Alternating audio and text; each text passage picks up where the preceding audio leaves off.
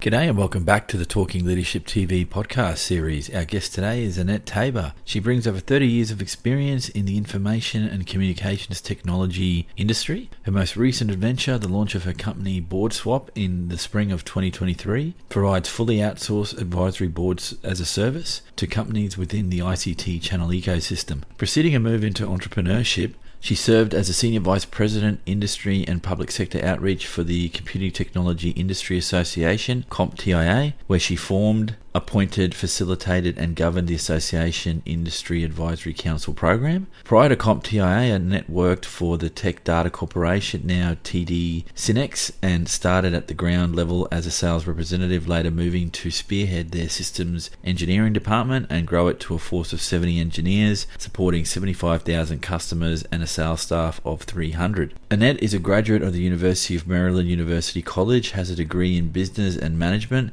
is CTT Plus certified as a CompTIA technical trainer, and is also a certified chair, an exclusive credential issued by the Advisory Board Center for Advisory Professionals that have completed the Certified Chair Executive Program. I really enjoyed this podcast. I hope you do too, but enough from me. I'll hand over to Annette. Annette, thank you for giving your time to speak with me on Talking Leadership TV. So I am very grateful for the guests that I've had in the US that have given up their time to speak with me. Usually it's the end of your day, and as we're recording this, it's the end of a week for you. So 100% appreciative of the time that you're giving up. And we've had some chats offline around trying to understand where we're coming from this leadership discussion. And you've schooled me up on a lot of things to do with advisory board. So I'm appreciative of that. I'm still a student in that regard, but more focusing on you, if I could. What does leadership look like and feel like to you? And if you had to define it, how would you define it? Well, first of all, thank you for inviting me. This is a real pleasure. Thank you so much. I think people look at leadership, obviously, through many different lenses. And for me, I would say my leadership journey started at a Fortune 100 company at the ground bottom. And over the course of 15 years, working my way through that ladder, if you will, to get into an executive position. And of course, when you're in that corporate environment, you get to see all kinds of leadership styles. I will tell you my personal opinion, is that leadership to me is the ability to execute on the deliverables you're being asked to do with a very motivated team around you. Because for one thing, if there's not a buy-in from every single person on your team, then you're going to have a problem. So I feel like the definition of leadership is your ability to motivate and bring everybody to a common place and have everyone executing on all cylinders toward that common goal. Because when you have a motivated team, everything else falls into place. In my opinion, that's what I've seen. Thank you. The ability to motivate others and to get the team to be a high-performing team, a team that focuses on continuous improvement. Do you think that the leader in that scenario, at least the scenario that you're painting, is the exemplar for how that has to play out, or is it to paint the picture of what you want the team to do and let them go and get it, not micromanage that process? How have you approached that? Yeah, well, I can assure you with my personality style, I am not a very detail-oriented person. I like to kind of be a bit more on the visionary side, but I can delegate with authority, and I have no problem with that. So I am not a micromanager. I think if there's anything that is the absolute worst trait of a leader would be to be a micromanager. And that to me points out the fact that you have the wrong people in the wrong roles if you have to micromanage.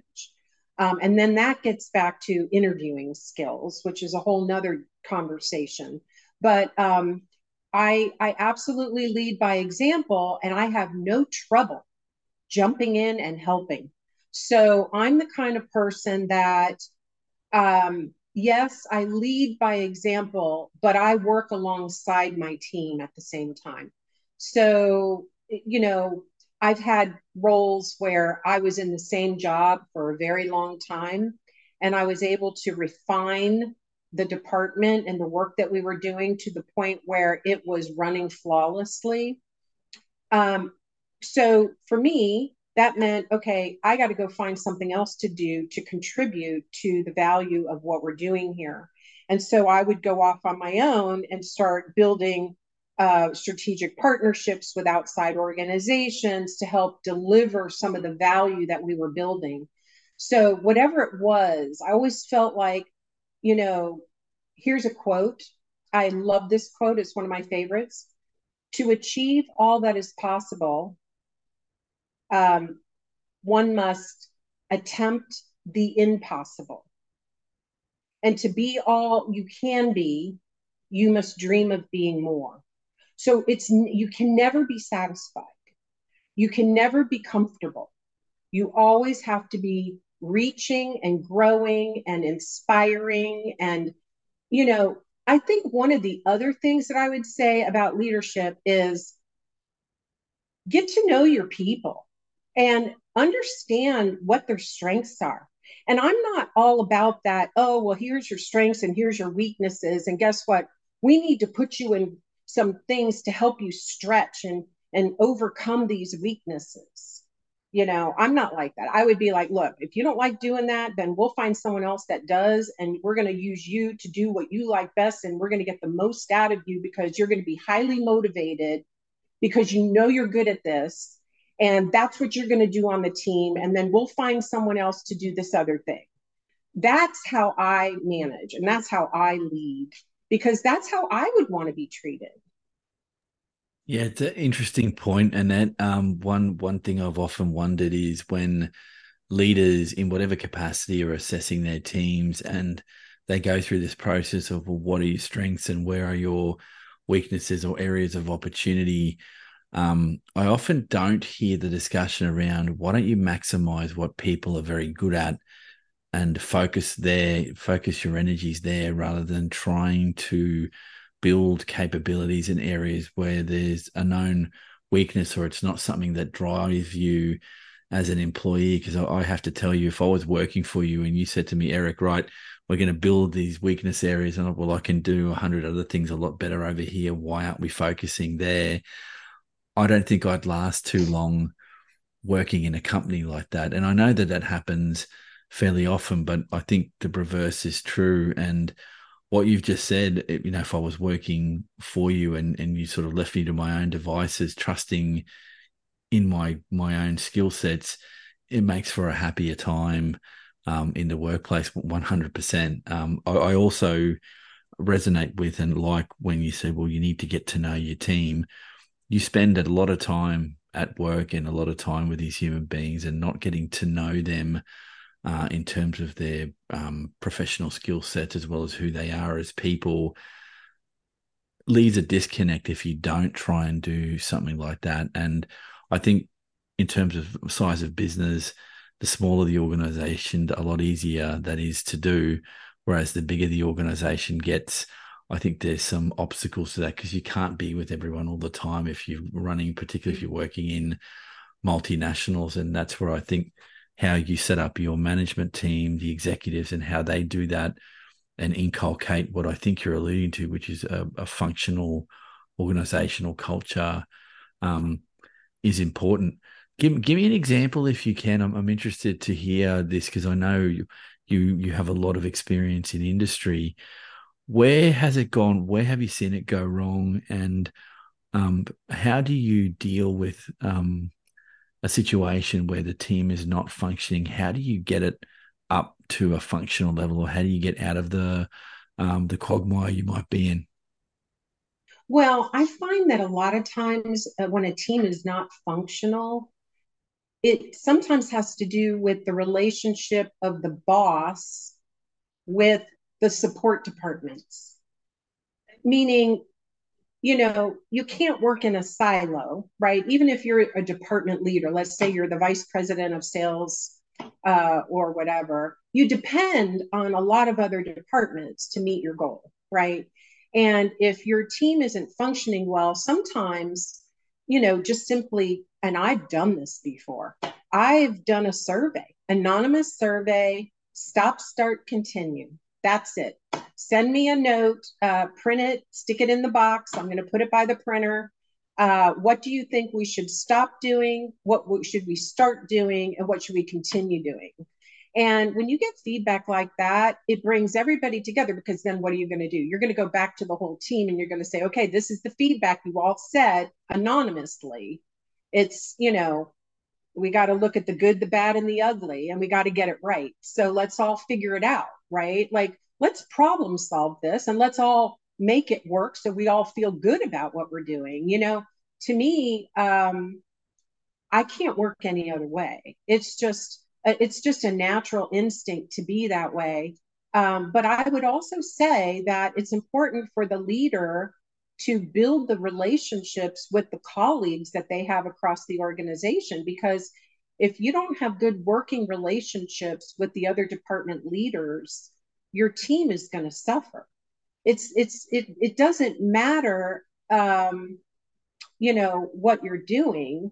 You rely on the support teams to get everything done, right? Like there's somewhere where you're going to overlap, and you need that that relationship at the higher level, because then it flows down. And I think you know, when you're at an executive team meeting and you're sitting around the table with your colleagues, and you could talk about, oh yeah, Joe and Susie both got into it yesterday. Did you hear about that? Oh yeah, you know, we should discuss the process that caused that issue, and let's maybe refine the process a little bit and then roll it out to our teams. And then it releases all that anxiety and stress from everybody else. So if there's a lot of that going on in a team, then I would say there could be other things going on there too, you know, outside of that in specific group. I might take you to a more meta discussion, if we can, around what are you seeing in terms of leadership or leadership issues out in industry that has you maybe potentially concerned, or an issue that needs more attention in your travels. And again, I don't want you to identify an organization or any individuals, but just a key issue that you're seeing in the leadership space that you think needs a little bit more attention.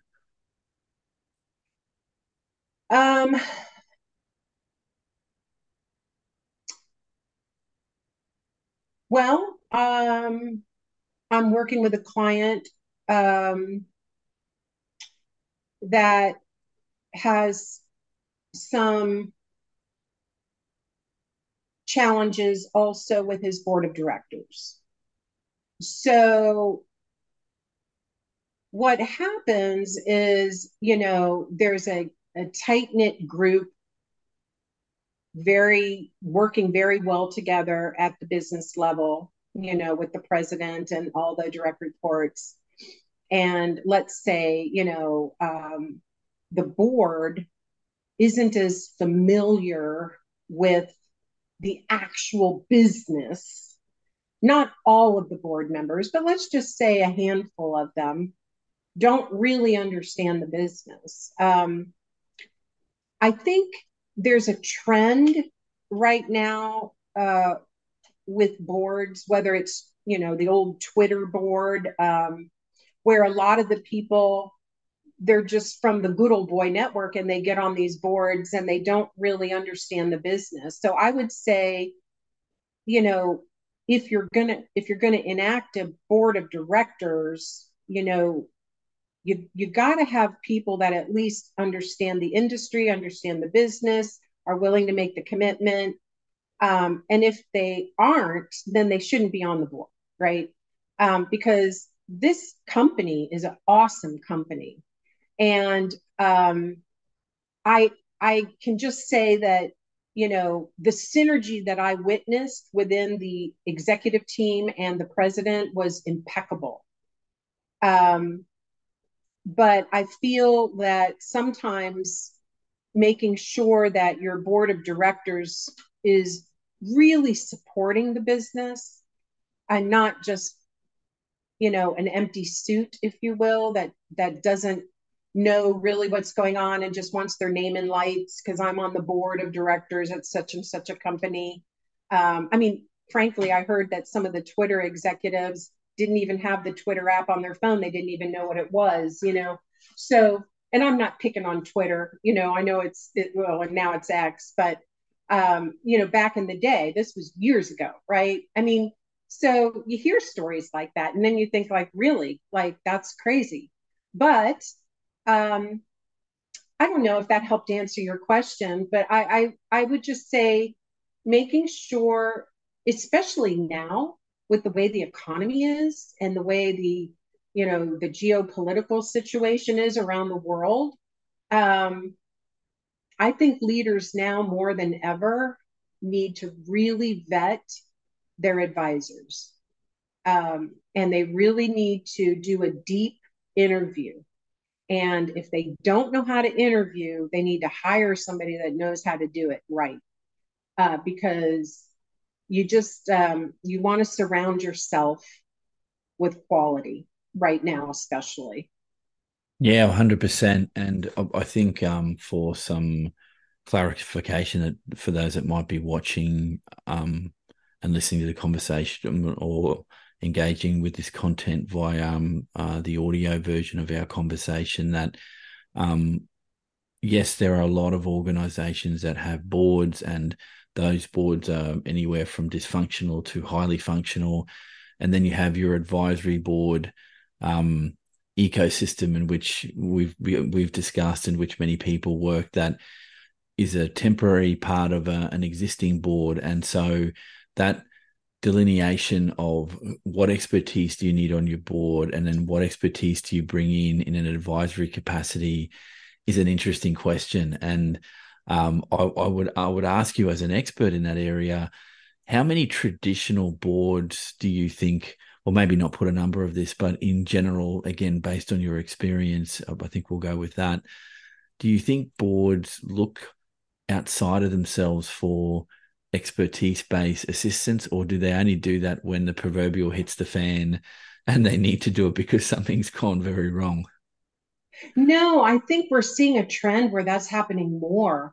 Right, right. I think it's interesting because since the pandemic, you know, there's been a lot of change, right? So whether it's sustainability or ESG scores or diversity and inclusion, all these things that traditional board members may not have that skill set. They're not schooled in these areas. They may come from a different generation altogether that doesn't even understand it, right? But that's where you'll find a board of directors will augment the work of their board work at the board of directors level or the governance board with a formalized advisory board. And in some cases, it's something as simple as there's one guy on the board of the directors that's a CISO or a cybersecurity officer, and he doesn't want to be the one to make the final decision on what the company's cyber program or policies are going to be, right? Even though he has maybe an IT department, a CTO that's working in the company, or a CIO. Sometimes, because he's the only one on the board of directors that has some cyber background, the rest of the board members kind of pivot to that person and say, well, what do you think? Is this what we should do? And they're like, look, I don't want to make a decision on behalf of this multi-billion-dollar company. I think maybe we should bring in an advisory board of cybersecurity experts to augment the work we're doing here.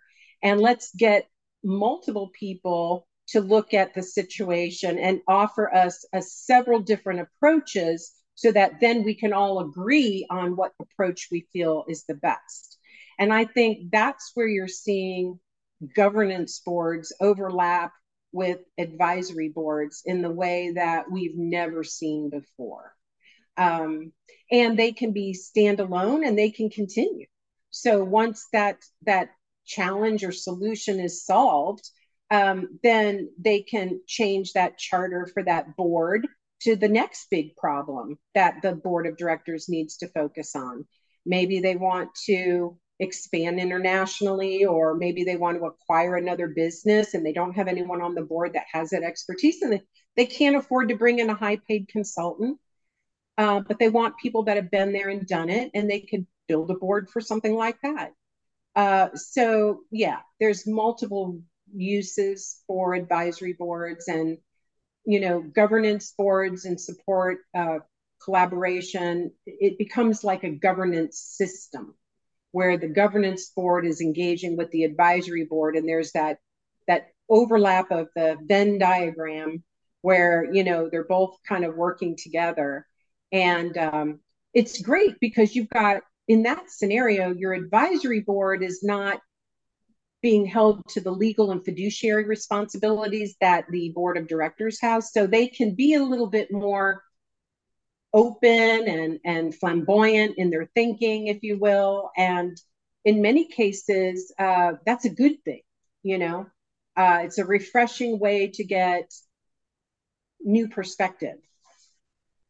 Yeah, it's definitely an interesting ecosystem. I'll borrow that word that you just threw out there, because in my career at coming up, I always looked at the traditional board as being the peak, the be all and end all of bigger organizations and big industry bodies. And the reality of it is not every human being on every board has all the skill sets that you might need to tackle any given issue. And when you talk about an ecosystem, that there are other ways to tackle those problems where you can get expertise in that don't have the shackles of the fiduciary responsibilities that come with being a part of the board of directors. That's an interesting space to play in, and all of the potential leadership issues that come with that level of governance is something we're not going to talk about today, but definitely something we will come back to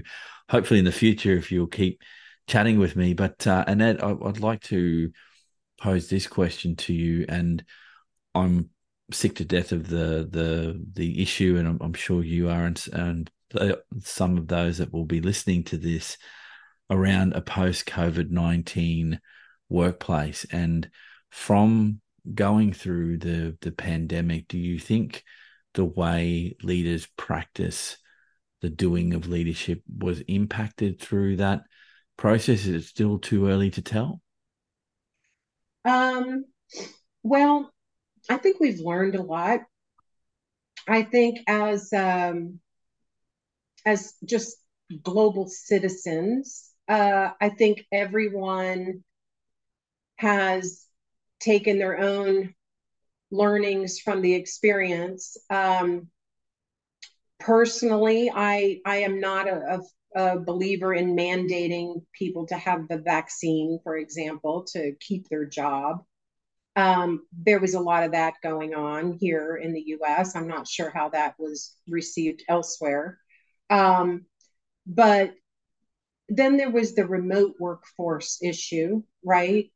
Some companies just shut down their office and everybody had to be remote. And a lot of the IT departments were not prepared for that, to be able to outfit people with laptops and get everybody up and running. I mean, there was a lot involved in making all that happen. And I would say, as global citizens across this world, trying to keep the global economy moving, I think we did a pretty darn good job, considering what we were up against. So from the tech industry where I come from, I think there were a lot of lessons learned. I hope that leaders will be more inclined to not rush to make decisions so quickly, to let the process evolve, and that we don't make rash decisions. I just feel there was a lot of just freedoms, frankly, that were taken away from people that didn't need to happen.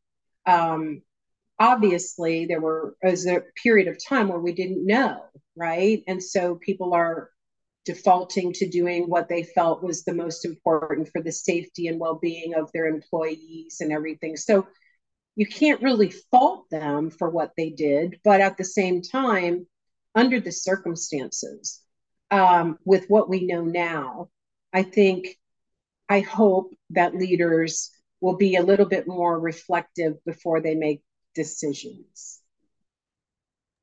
No, thank you for that. And it's a question I'm asking in most of the podcast sessions that I'm recording around what have we learned? What are the issues that are a hangover from the process? And that one that you brought up about the remote workforce and what does that mean going forward, I think is a particularly interesting one, not just for discussion, but what does it mean for different types of businesses? And a theme that keeps coming out is, in some roles, working fully remote can make some sense because you don't need to be in an office space. But if you're working in an industry where you are producing a good or you're on a production line, then working from home makes a little less sense. And then there's this idea about equity in the workplace, that the blue-collar workers have to suck it up and be in-house and work on site, whereas those in white-collar jobs can work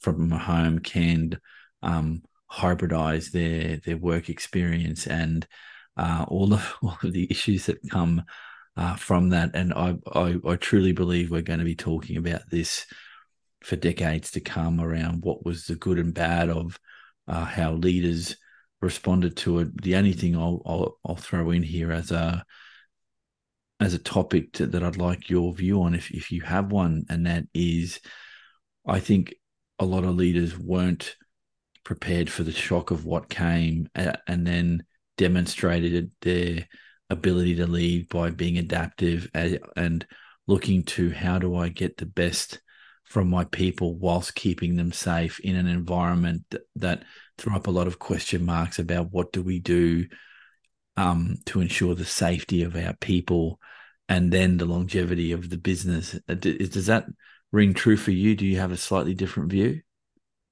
No, I agree. Of course, my experiences have been with organizations that were not building a physical product. So again, I want to clarify that, because you're right. You know, if you're in manufacturing, you have to go to the plant, you have to do the job. And then, you know, you've also got the issue of how do you keep everybody motivated in a situation like that, right? Like, you know, I have family members that work in a production type of an environment where it wasn't a fun experience being in that environment with the mask, and you know, it was not easy for these people. Whereas then you, like you say, you've got the ones that are maybe so in the white collar jobs where they're at home and they've got their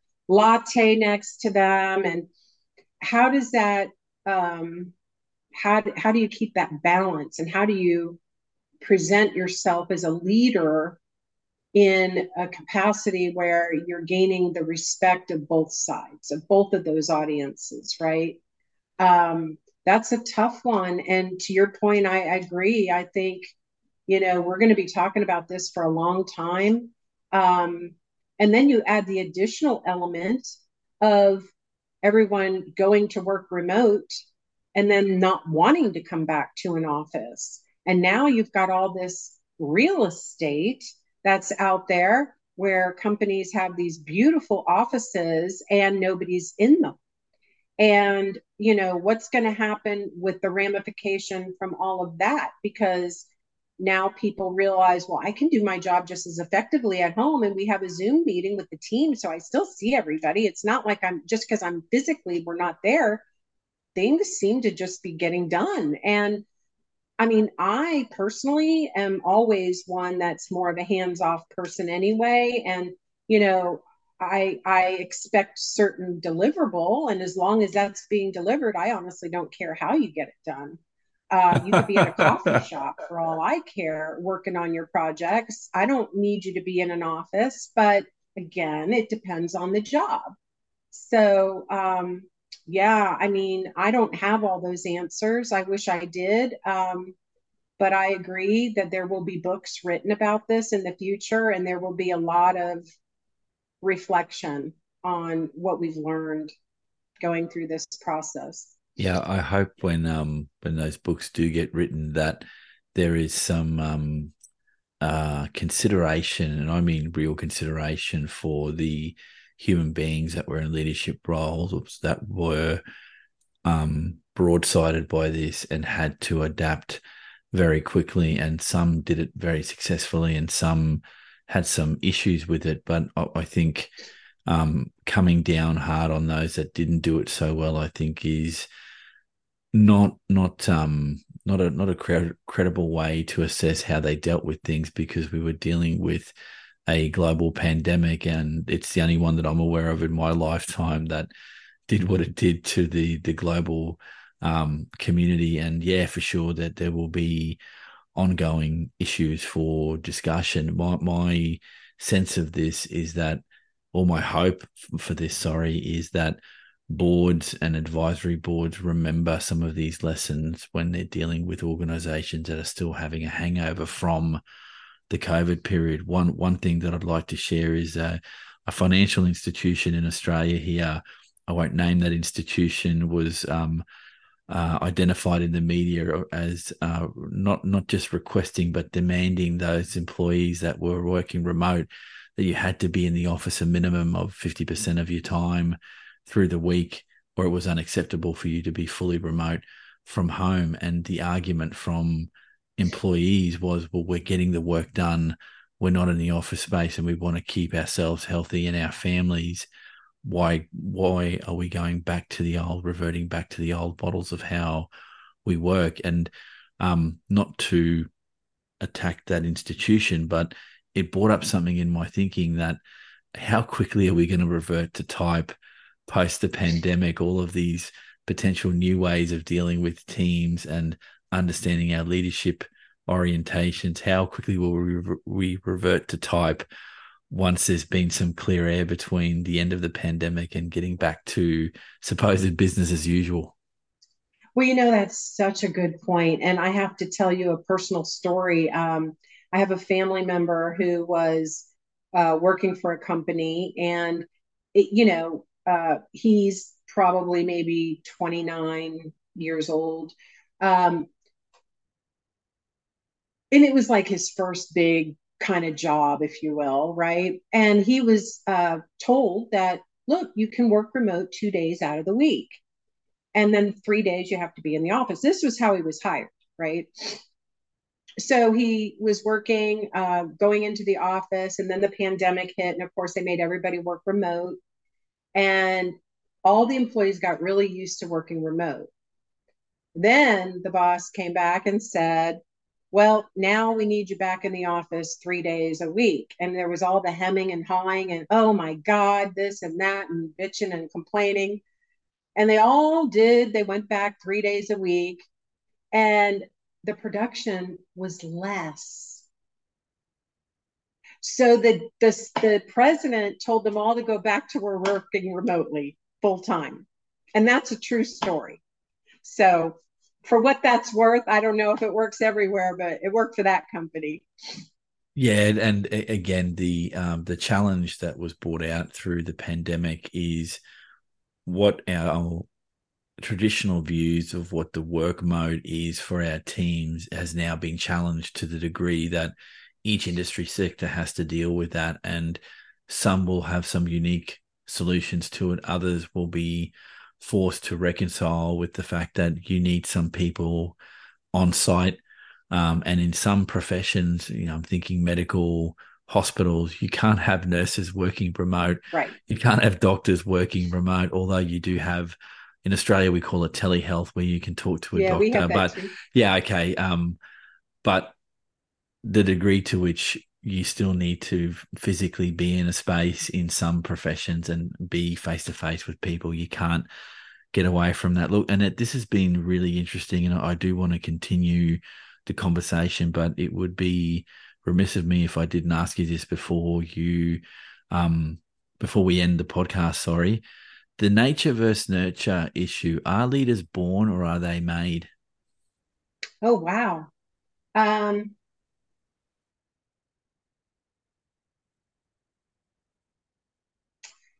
That's a really good question. I can only relate to my own personal experience. I think it has a lot to do with personality. So I would almost say maybe you're born with it, because I think it's a personality type that can make a good leader too. Not so much skills as it is your ability to interact with different types of people.